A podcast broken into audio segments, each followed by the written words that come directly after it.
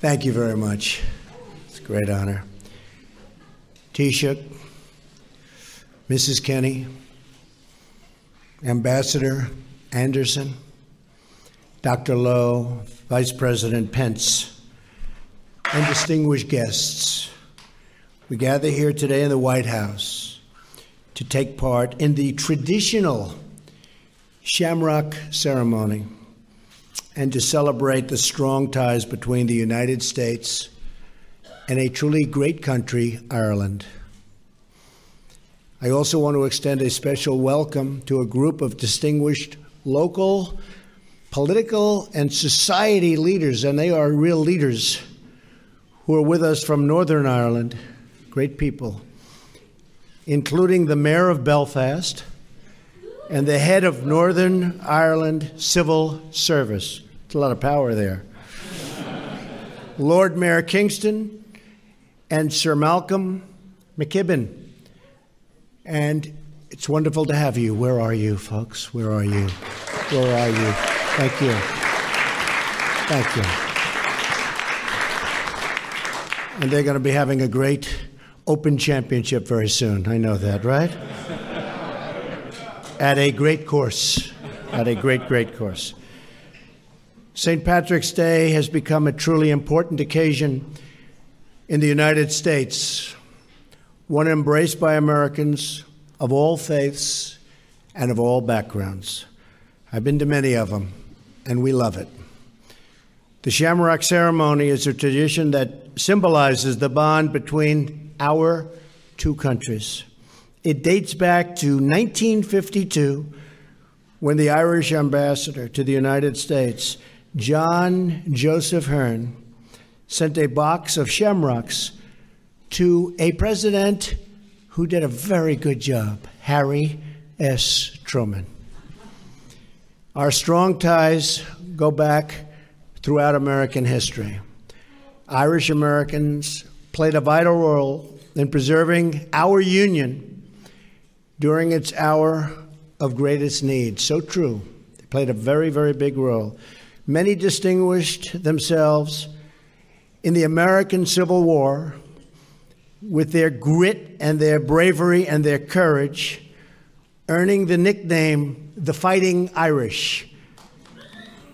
And I know a lot about the Irish. They fight, they are tough. I know a lot. I know more than I'm ever going to tell you.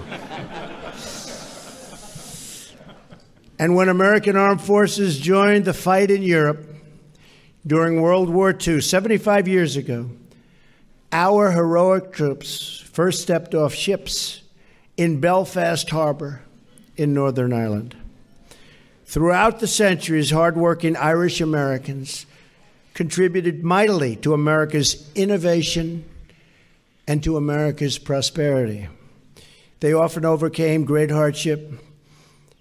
It's really, I mean, it's like the hardship they overcame for us, for our people, is inspiring and really helped a relatively young nation beyond what anyone really understands or knows. So we want to thank you. Just an amazing, an amazing history. President John F. Kennedy, in an address to the Irish Parliament, said that it is that quality of the Irish that remarkable combination of hope, confidence, and imagination that is needed more than ever today. Now, he said that a long time ago, but it's perhaps even more true today. The words of America's first Irish Catholic president ring just as true. We hope confidence, and I tell you, what we want now is a lot of things, but we need that great Irish confidence. And they are confident people, aren't they, Mike? Huh? and we not, and, and I'll tell you what, we all want it together to grow in the 21st century. And grow we will. As I say, bigger and better and stronger than ever before. We must have the hope to believe in a better future, the confidence to pursue it, and the imagination to figure out how to get there. A new optimism is sweeping across our nation. You see that when you look at the numbers. The optimism is at the highest level in many, many years. And as America gains renewed strength, Ireland will find us to be an ever faithful partner and an always loyal friend. We will be there for you, and we will be there for you.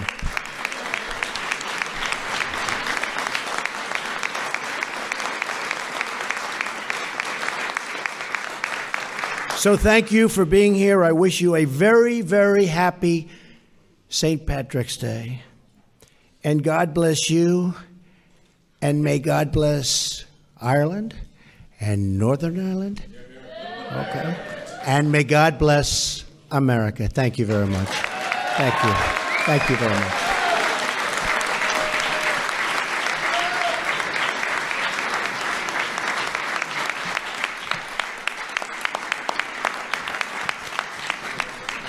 Thank you. Mr. President, Mr. Vice President, ladies and gentlemen, it's a great honour to be back again in the most famous house in the world to celebrate St. Patrick's Day, the most special of days for Irish men and Irish women and those of Irish descent the world over. Since I had the privilege of being elected as Taoiseach in 2011, I've had the pleasure of being here in the White House each March to mark the enduring connections between our country and the United States.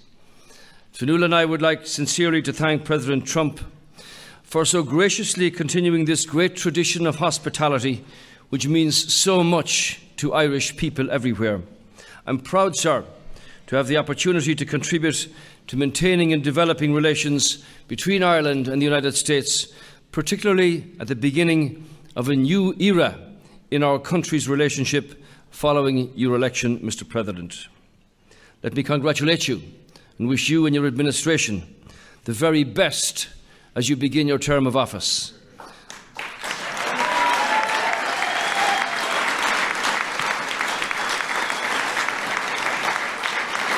This job, the job you hold, is exceptionally demanding and exceptionally difficult. The United States remains the most influential as well as the most powerful country in the world. You hold the hopes and the future of America and indeed the world in your hands. So let me thank you for giving so much of your time today to this visit.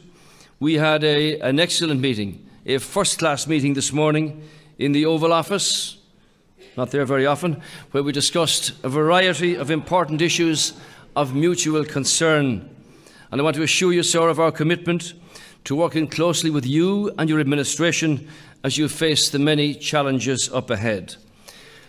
The, ties that bind our two countries are deep and historic, and Ireland and the United States have a unique relationship that goes back to the earliest days of the original 13 colonies.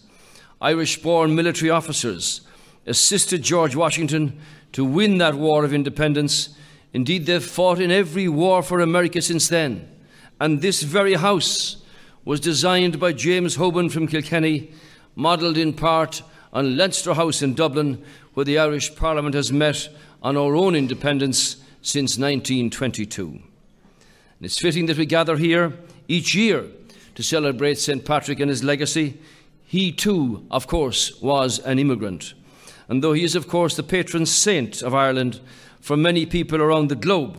He's also a symbol of, indeed, the patron of immigrants.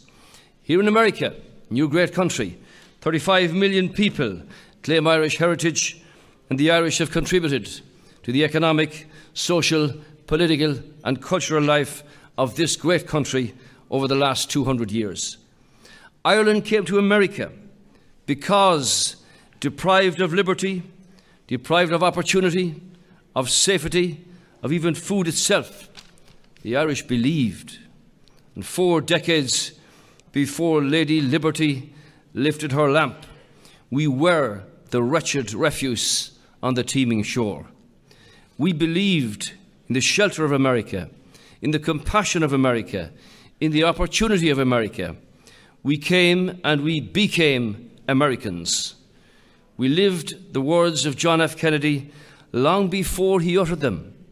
We asked not what America could do for us, but what we could do for America, and we still do. We want to give and not to take.